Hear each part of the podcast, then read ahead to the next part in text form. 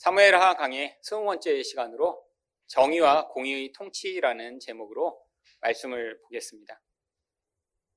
한 나라가 얼마나 부패했는가 또 공정한가를 평가하는 부패 인식 지수라는 그러한 지표가 있습니다. 공무원과 또 정치인들이 얼마나 깨끗한가를 설문조사를 통해 점수를 매겨 그 나라를 순위별로 나열을 한 것입니다. 이 부패인식 지수 가운데 가장 높은 점수로 가장 깨끗한 나라라고 평가받은 나라들은 덴마크, 뉴질랜드, 핀란드와 같은 그런 나라들입니다.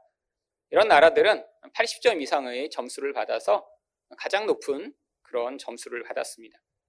반면에 10점대를 받아서 가장 부패한 나라로 그렇게 평가받고 있는 나라에는 시리아, 남수단, 소말리아와 같은 나라가 있습니다. 한국은 이런 나라들 가운데 몇 점을 받아 몇 위나 지금 하고 있을까요? 작년도 한국의 점수는 50점이 조금 넘고요. 180개의 나라 가운데 한국이 45위였습니다.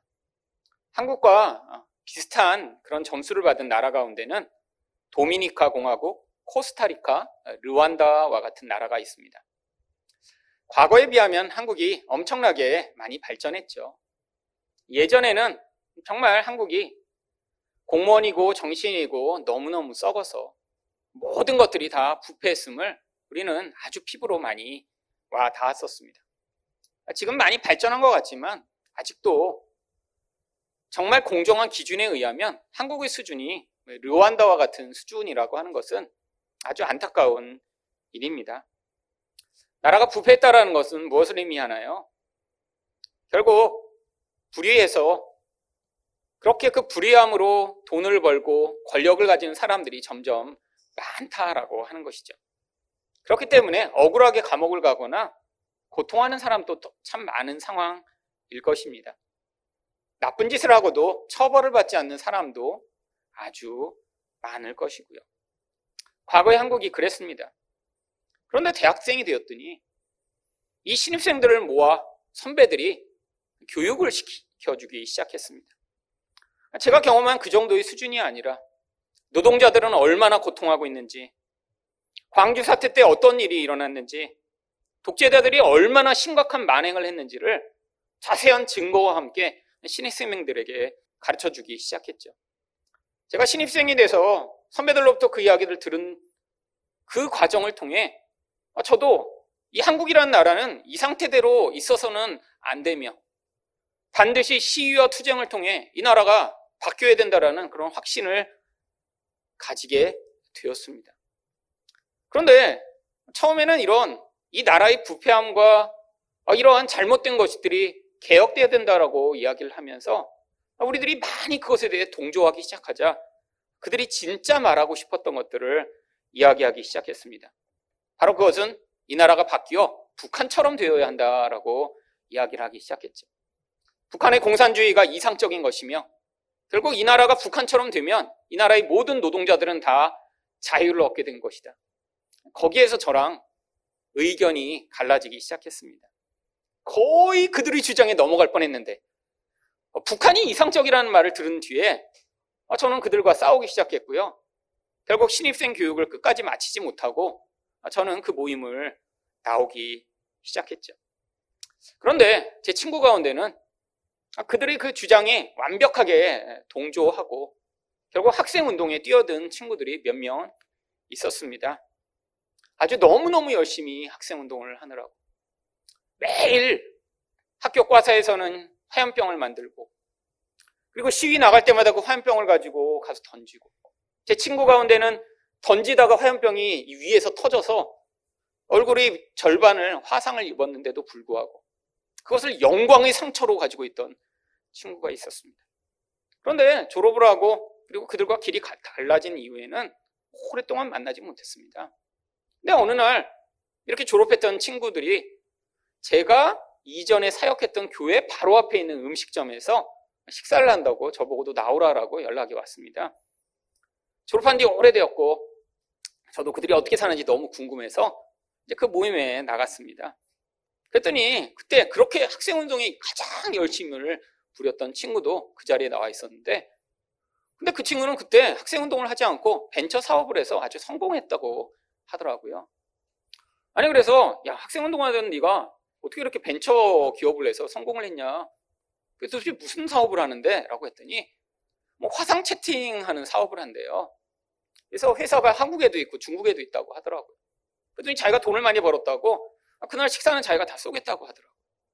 그래서 도대체 무슨 화상 채팅을 하는데 이렇게 돈을 벌어서 아, 회사가 이렇게 여러 곳에 있냐 그랬더니 결국에는 애들이 너무너무 궁금해하고 물어보니까 무슨 사업을 하고 있는지를 얘기해 주는데 정부에는 이런 벤처 사업을 한다고 해서 사업 자금을 따내서 수억 원의 그런 돈을 받았는데 실제 하고 있는 사업은 탈북한 여자들을 조선족들을 모아다가 음란 채팅 사업을 하고 있는 것이었습니다.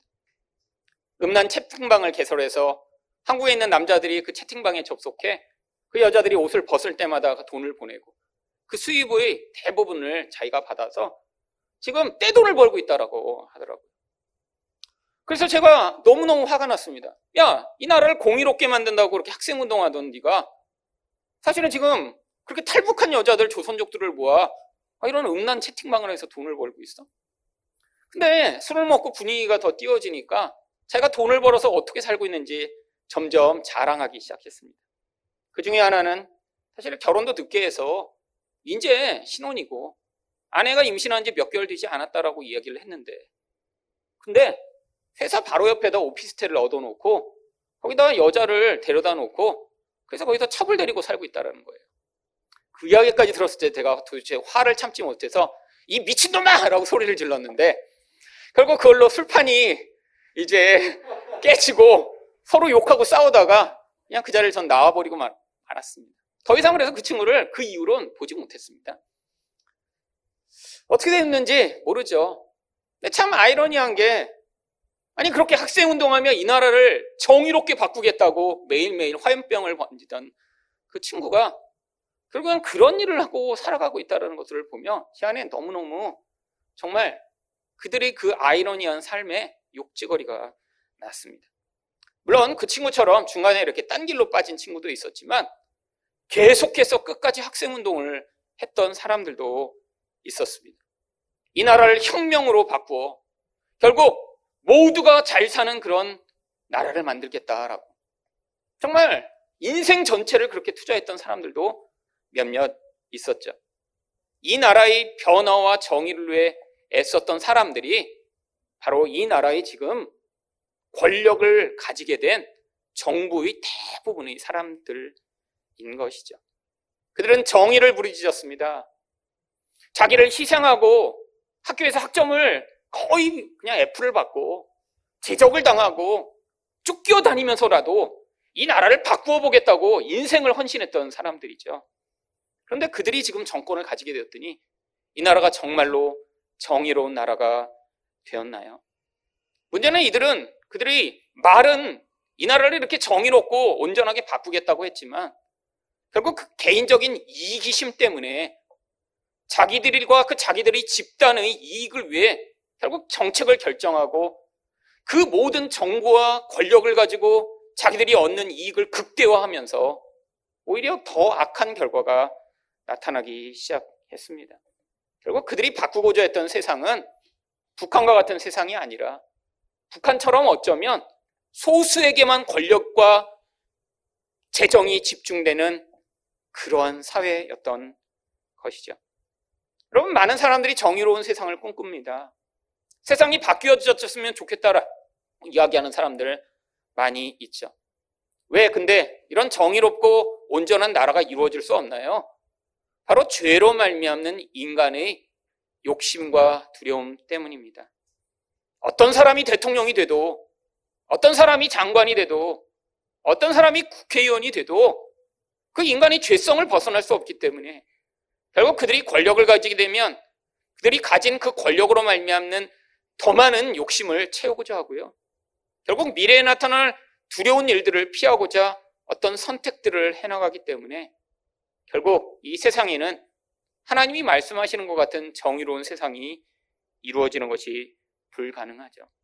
그런데 성경은 이렇게 이 불가능한 세상 가운데도 끊임없이 하나님이 이 땅을 정의롭고 공의롭게 만드시겠다고 여러 곳에서 약속하고 계십니다. 이사야 32장 16절을 보시면 그때 정의가 광야에 거하며 공의가 아름다운 밭에 거하리니. 여러분, 광야는 이스라엘 남부를 이야기합니다.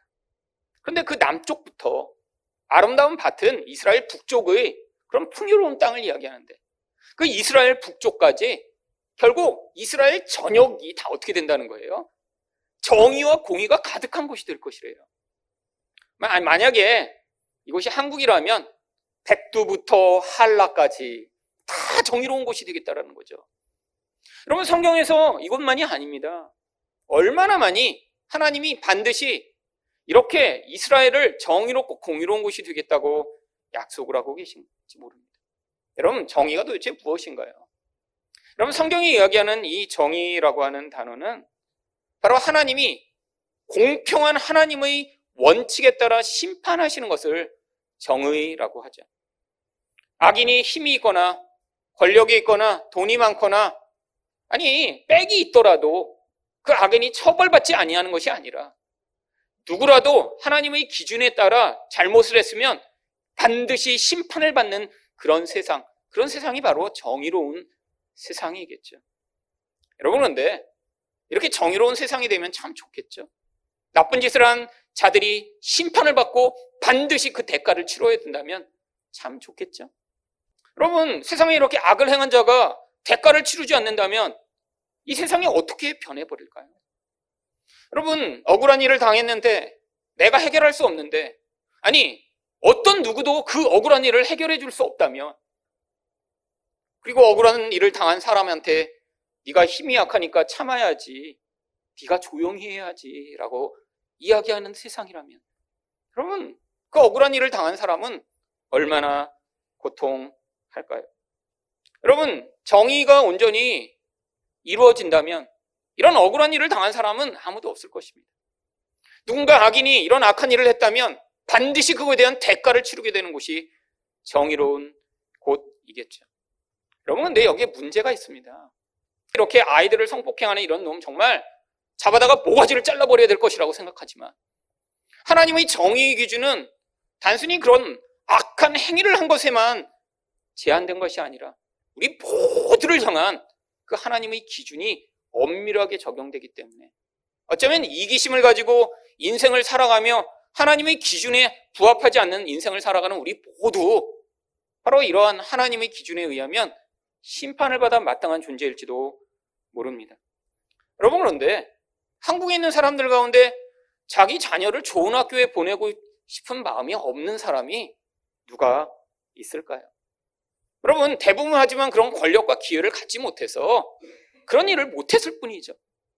하지만 대부분의 사람들은 아마 조금이라도 자기 자녀를 좋은데 보낼 수 있는 기회가 있다면 집 주소를 바꾸거나 어떤 방법을 써서라도 그런 일을 할 것입니다.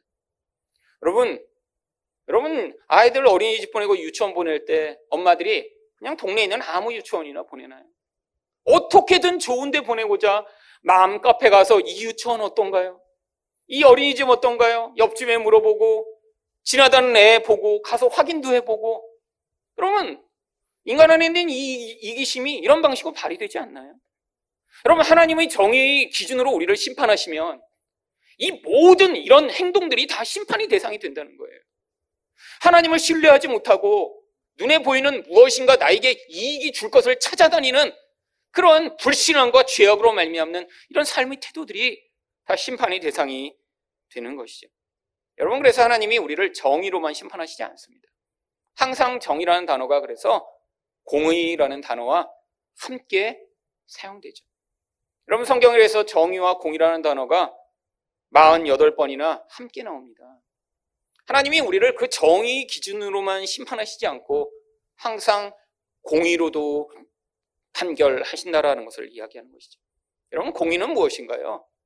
정의는 심판이고 공의는 하나님의 의, 사랑의 기준으로 우리를 대하시는 것을 공의라고 이야기를 하는 것입니다. 하나님이 정의만 있으신 분이 아니라 공의도 있으시기 때문에.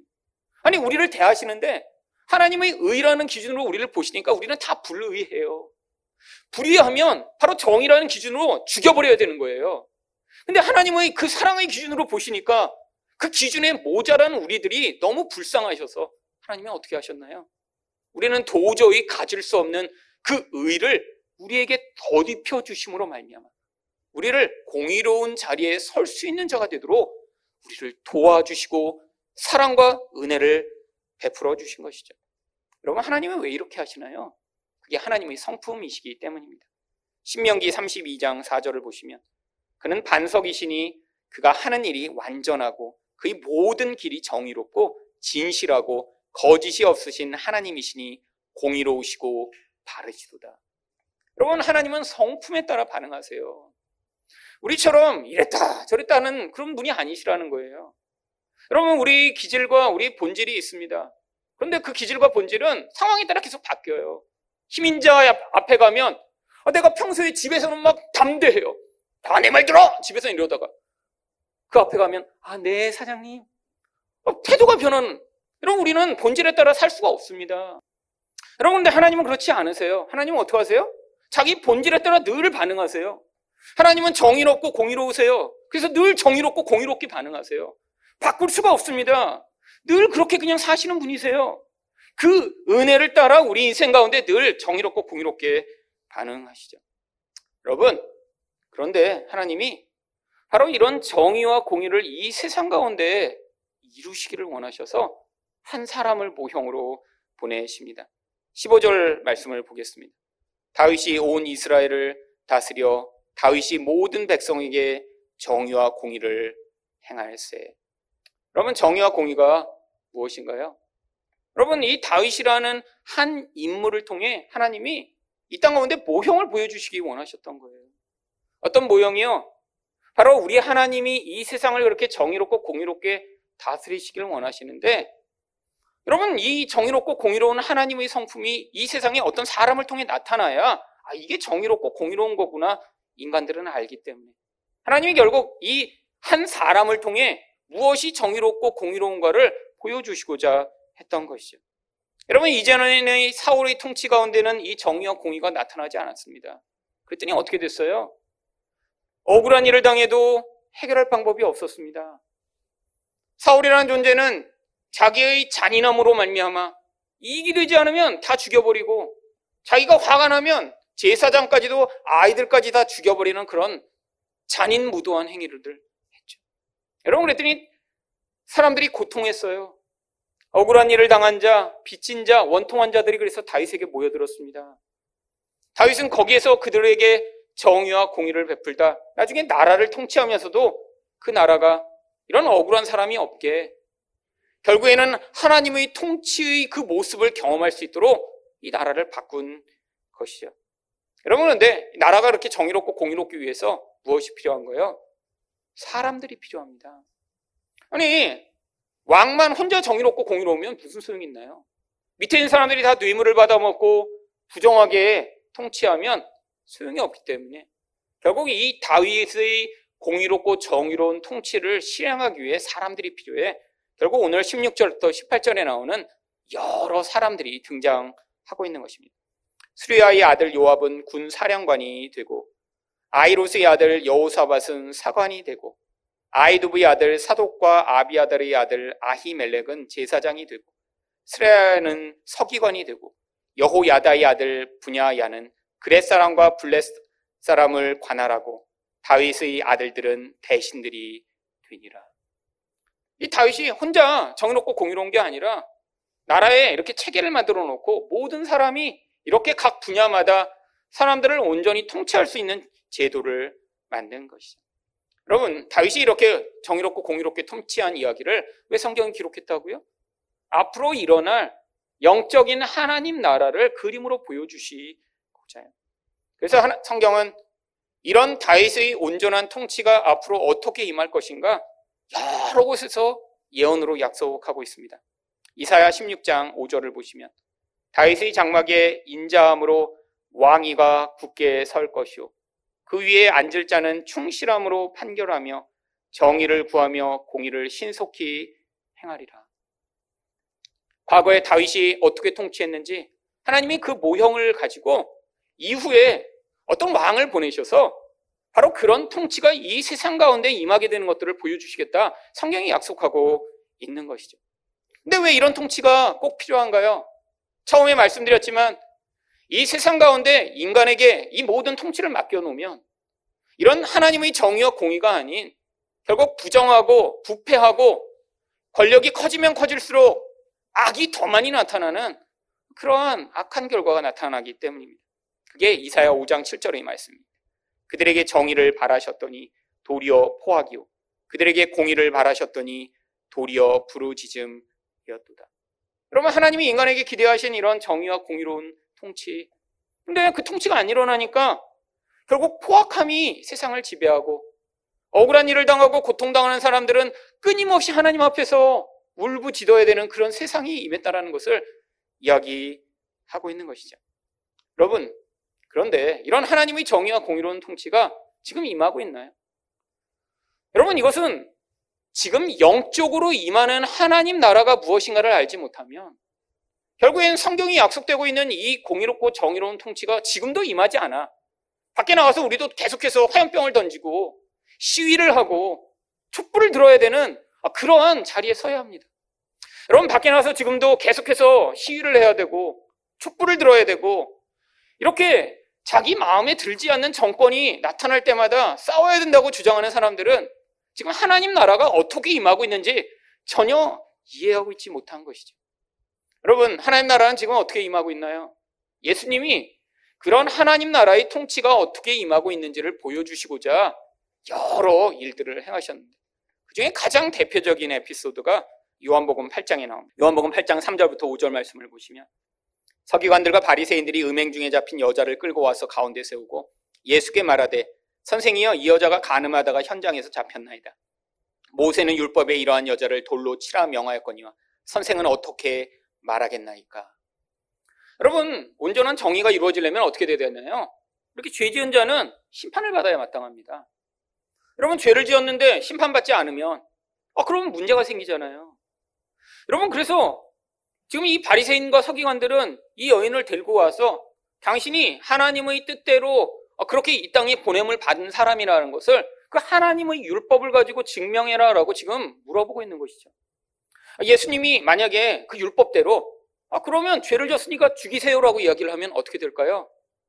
여러분 예수님은 로마 법에 의해 사사로이 사람을 사형시킨 자가 되어 결국 고소할 이유가 생기는 것이죠. 아니 그러면 아, 예수님이 그 여인을 이렇게 죄를 지었지만 아, 용서해요 라고 이야기를 하면 어떻게 될까요? 하나님이 법이 있는데 그 법을 다 어긴 그런 불의한 그런 판결자라는 그러한 이야기를 듣겠죠. 어떻게 선택을 하더라도 예수님이 곤란할 수밖에 없는 상황을 만들어 낸 것입니다. 여러분, 이게 사람들의 악이죠. 예수님을 고소하고자 아주 심각한 상황을 만들어 결국엔 빠져나가지 못하고 예수님을 그 모든 고소로 말미암아 곤란하게 만들려는 이 인간들의 시도. 여러분 예수님에게 이렇게 사람들이 계속해서 압박하자 예수님은 어떻게 행하셨나요? 요한복음 8장 6절과 8절입니다. 예수께서 몸을 굽히사 손가락으로 땅에 쓰시니 다시 몸을 굽혀 손가락으로 땅에 쓰시니 예수님이 두 번이나 땅에 글씨를 쓰십니다. 여러분 사람들은 예수님이 무슨 글씨를 쓰셨는지 너무너무 궁금해 여겨요. 여러분, 이거는 전혀 궁금하게 여길 게 아니에요. 심지어는 어떤 주석가들은 거기다 나쁜 놈들 이렇게 쓰셨다라고 추측까지 하는데, 이건 아무도 모르는 일입니다. 신령한 영적 은혜를 받아도 이건 알 수 없는 거예요. 근데 왜 예수님이 땅에 글씨를 쓰셨죠? 구약에 하나님이 글씨를 쓰신 적이 있으셔서 바로 예수님이 하나님이시다라는 것들을 보여주고자 글씨를 쓰신 거예요. 하나님이 언제 글씨를 쓰셨나요? 신명기 4장 13절을 보시면 여호와께서 지키라 명하셨으니 곧 십계명이며 두 돌판에 친히 쓰신 것이라. 하나님이 십계명이 자기가 글씨를 쓰셨어요. 또 언제 글씨를 쓰셨나요? 다니엘서 5장 5절입니다. 그때 사람의 손가락들이 나타나 왕궁 촛대 맞은편 석회벽에 글자를 씁니다. 여러분, 바벨론의 벨사살 왕이 이렇게 하나님의 자리를 대신해 여호와의 궁에서 갖고 온 술잔과 그릇으로 자기 연회 때 즐기려고 하니까 그때 손가락이 나타나서 글씨를 씁니다. 어떤 글씨를 썼나요?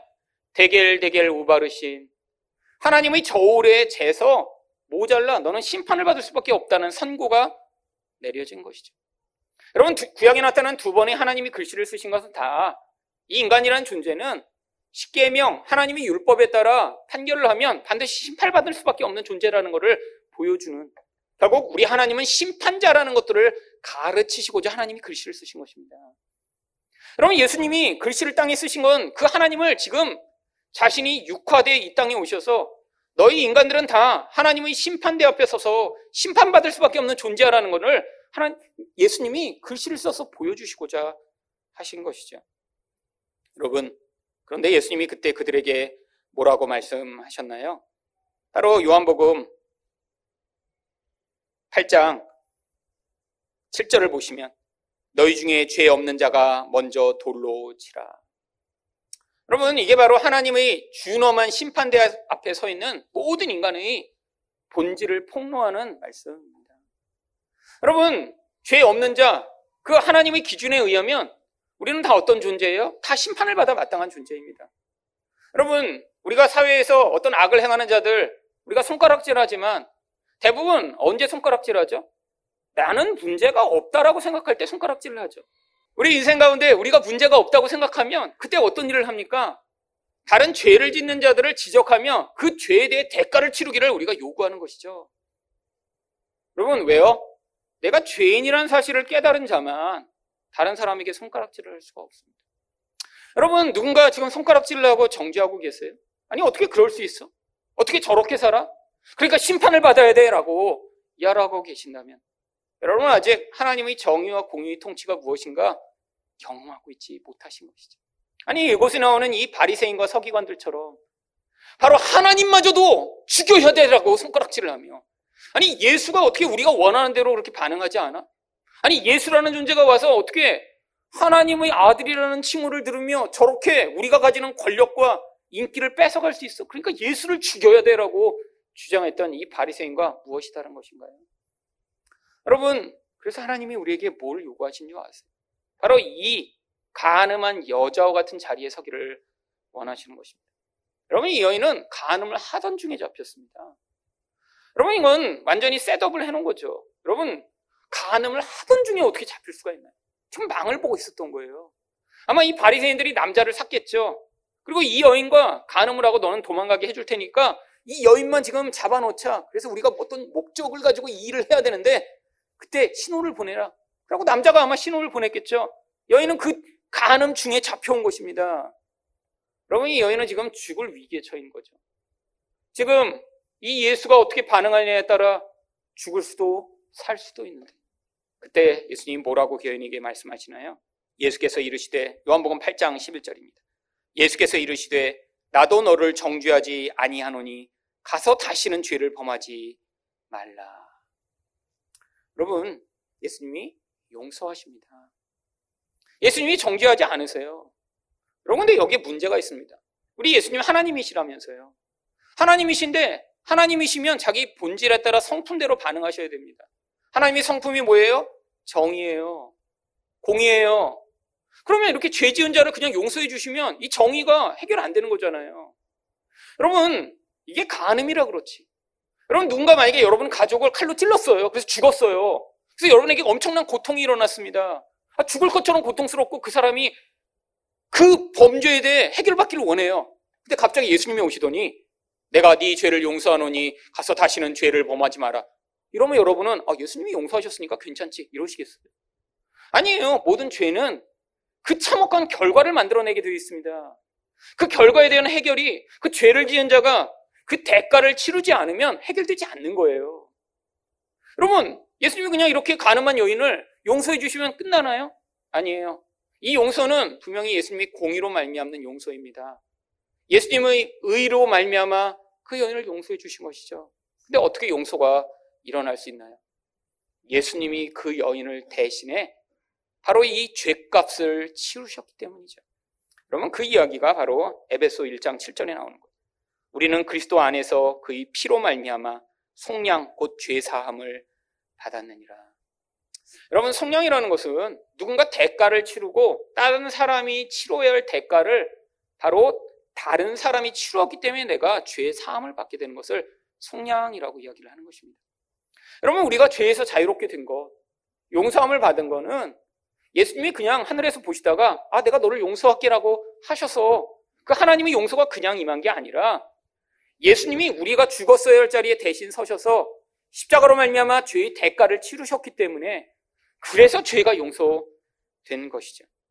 여러분 우리가 그래서 바로 그 하나님의 공의 기준에 부합하여 하나님이 정의로 말미암는 심판을 받지 않아도 되는 것은 그냥 용서받았기 때문이 아니라 예수님이 우리를 위해 속량의 대가를 치르셨기 때문입니다.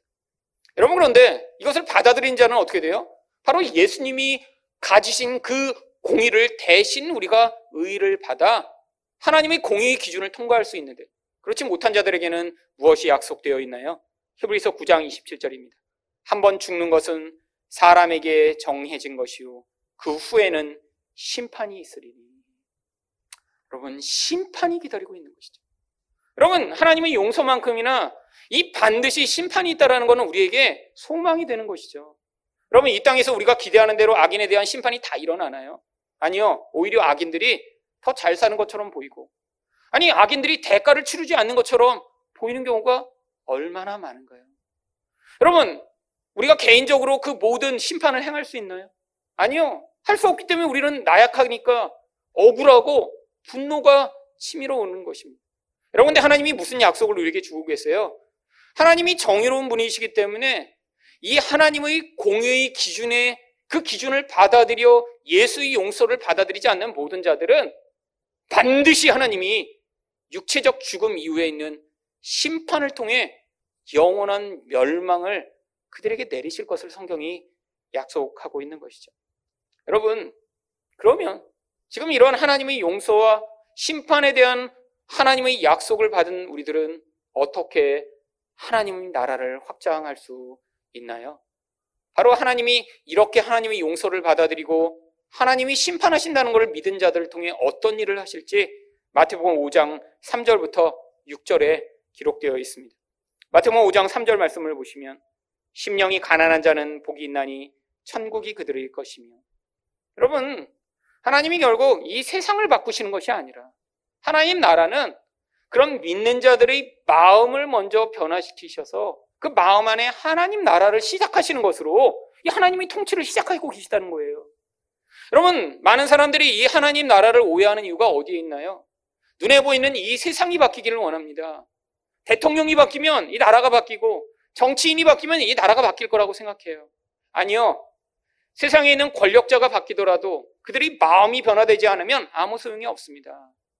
하나님이 결국에는 그래서 하나님이 통치를 이 세상 가운데 확장하시기 위해 사용하시는 방법은 바로 이 예수의 용서를 받아들이고 그 공의를 믿는 자, 하나님이 반드시 악인들은 하나님이 심판할 것임을 믿는 그 하나님의 정의를 믿는 자들 가운데 하나님 나라를 그 마음 안에서 시작하시는데 그 마음 안에서 시작하시는 조건이 무엇인가요? 심령의 가난함이죠. 바로 내가 남의, 나의 힘을 키워 내가 하나님처럼 돼서 심판하고 내가 이 세상에서 하나님처럼 살겠다라는 그 욕구를 내려놓으며 우리 하나님이 그 일을 하실 것을 믿는 자들을 그 마음에서부터 이 하나님 나라를 시작하셔서 바로 거기에 천국 하나님의 통치가 임하도록 하시는 것입니다. 여러분 그렇게 통치가 임하면 무슨 일이 그 다음에 벌어지나요? 마태복음 5장 4절입니다. 애통하는 자는 복이 있나니 그들이 위로를 받을 것이며. 그러면 하나님 나라가 임했는데 왜 애통이 임하죠? 이 애통이라는 단어는 성경에서 누가 죽었을 때 쓰는 단어입니다. 자기 부모님이, 자기 자식이, 자기 아내나 남편이 죽었을 때 그때만 애통하는 거예요. 여러분 하나님 나라가 임하면 결국 우리 안에서 불의하고 부정직하고 내 욕망과 두려움에 매여 있는 나의 이 죄된 자아를 그 하나님 나라가 깨뜨리시며 무너뜨리시기 때문에 우리 안에서 애통이 쏟아져 나오는 것이죠. 여러분 사람들이 아무리 공의를 부리지도 공의로운 삶을 살 수 없는 이유가 무엇인가요? 우리 안에 있는 이 죄된 자아 때문입니다.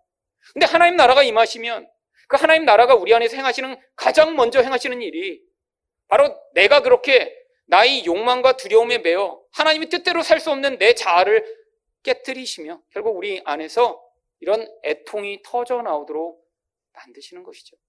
여러분 그래서 하나님 백성인데 내 마음대로 인생이 되지 않아 이런 눈물과 하나님 앞에서의 그러한 애통의 마음을 느끼지 못한다 하면 그럼 심각하게 고민해 보셔야 합니다.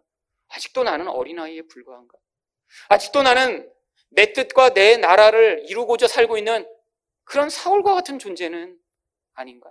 근데 하나님이 이렇게 자기 뜻을 내려놓고 하나님의 뜻을 받아들이는 과정 가운데 애통하지만 어떤 일을 행하시나요? 그런 자들에게만 하나님이 위로를 주십니다. 어떤 위로요? 성령의 음성으로 말미암아 하나님의 음성에 귀를 기울여 내 눈에 보이는 나의 능력과 나의 힘으로 말미암아 살아가고자 하는 것들을 내려놓더라도 하나님이 우리 위로가 되시고 힘이 되신다는 것들을 믿음으로 말미암아 살아갈 수 있는 그 위로의 말씀이. 여러분 그럼 위로를 받은 자가 마태복음 5장 5절에서 어떤 사람이 되나요? 온유한 자가 됩니다. 여러분 온유가 무엇인가요? 자기의 뜻을 내려놓고 하나님의 뜻에 복종하는 상태를 성령이 온유라고 이야기를 합니다. 여러분, 결국에 우리가 하나님의 음성을 듣고 순종하고 싶지만 그 순종할 수 없는 옛 자아가 죽임을 당한 만큼 우리는 하나님이 우리에게 말씀하시고 우리를 인도하시는 것에 순종해 나갈 수 있는 그런 온유한 영이 만들어지게 되는 것이죠. 여러분, 이렇게 겸손하고 애통함으로 온유하게 된 사람에게만 하나님이 무엇을 약속하고 계신가요? 땅을 기업으로 주십니다. 그럼 어떤 땅 주시나요? 우리가 결국에는 그 하나님의 뜻을 펼칠 수 있는 땅을 주시는 것입니다. 여러분 이 땅을 기업으로 받는다가 그래서 구약 성경에 신명기에 50번이나 나와요. 여러분 이스라엘 백성에게 하나님이 어떤 땅을 약속하셨죠? 가나안 땅입니다. 여러분 가나안 땅이 근데 어떤 땅이었어요? 가보니까요. 사람들은 다 우상 숭배를 하고 있어요. 불의와 부정직으로 다 돌돌 뭉친 사람들이에요. 얼마나 땅이 황폐하냐면 여러분 물리적으로는 젖과 꿀이 흐르는 땅이었을진 모르지만 그 땅에 사는 사람들은 여자들이 초경을 마치고 나면 다 신전에 잡아다가 남자들의 성적 놀이개로 삼던 그런 땅입니다. 소수만이 권력을 누리고 모든 쾌락을 유지하는 땅이었고 가난한 자들은 늘 굶어 죽으며 고통하던 땅이었죠. 하나님이 그래서 그 땅에 가서 어떻게 하도록 하셨어요? 하나님의 통치와 나라가 확장되도록 하신 것입니다. 여러분, 세상에 그렇지 않나요? 아니, 우리 마음이 그렇지 않나요? 여러분, 우리 마음이 나의 이기심과 나의 욕망 때문에 가난하고 연약한 자들은 모른 채 하고, 아니, 나의 이익만을 끊임없이 열망하는 마음을 가지고 살아가고 계신 건 아닌가요? 여러분, 결국 이 땅에서 결국 인간은 이런 하나님의 통치를 받지 못하면 어떤 잉여가 생기던 어떤 풍요가 생기던 결국 자기만을 위한 삶을 살아가게 되는 게 인생인데. 하나님이 그런 인간 가운데 하나님이 어떤 은혜를 베푸세요? 자기밖에 모르던 인간 가운데 하나님 나라를 보게 만드시며 그 하나님의 통치와 은혜가 필요한 그런 새로운 영역을 우리에게 맡겨 주시는 것이죠. 여러분 그 땅을 맡았더니 어떤 일이 벌어졌나요? 마태복음 5장 6절입니다. 의에 줄이고 목마른 자는 복이 있나니. 여러분 하나님께 그런 땅을 받았어요. 근데 그 가나안 땅이라고 받았는데 그 땅이 정말 풍요하고 좋은 것이 아니라 갔더니 뭐가 없어요? 의가 없어요. 공의가 없는 땅이란 게 어떤 것인가요? 여태까지 얘기했던 그런 곳이요. 잔인하고 나의 이익을 위해 남을 얼마든지 짓밟을 수 있으며 힘과 권력이 있으면 끊임없이 그 힘을 동원해 자기 이익만을 취하며 억울한 사람들이 넘쳐나고 사람들은 고통하며 울부짖는 그런 포악한 땅이요. 하나님께 이런 땅을 받았더니 이 사람이 그 땅을 보며 너무너무 목마른 거예요. 하나님의 의가 없고 하나님의 통치가 없으니까요. 그랬더니 이 사람이 하나님의 마음을 가지고 그 땅, 그 사람, 그곳을 섬겼더니 어떤 결과가 주어지나요? 그들이 배부를 것이며 하나님이 바로 그들에게 세상을 알지 못하는 그 의를 충만하게 맛보게 하시는 놀라운 은혜를 베풀어 주시는 것입니다. 여러분 이게 성도라면 누리게 되는 복이에요. 여러분 우리의 축복, 성경이 이야기하는 복이라고 하는 것은 바로 이렇게 심령이 가난하게 되며 애통하며 그리고 온유하게 된 자에게 하나님이 이런 하나님 나라를 맛보게 해주시는 그 놀라운 복을 누리는 것. 잔인하고 이렇게 이기적이며 자기밖에 알지 못하는 이런 자들, 이런 자들이 하나님의 은혜를 받아 그 가운데 하나님 나라가 확장되고 나면그 사람들을 만나는 사람들이 그 하나님의 복을 함께 누리게 되는 그 놀라운 은혜의 자리. 그게 바로 성경이 약속하고 있는 하나님의 공유와 정의가 일어나는 그런 나라인 것입니다. 여러분, 여러분이 예수를 믿어 결국 나 혼자만 잘 되는 그런 삶이 아니에요. 여러분을 통해 그 하나님 나라가 확장돼서 여러분 또한 하나님이 약속하고 계신 그 놀라운 은혜를 그 축복을 누리는 여러분 되시기를 예수 그리스도 이름으로 축원드립니다.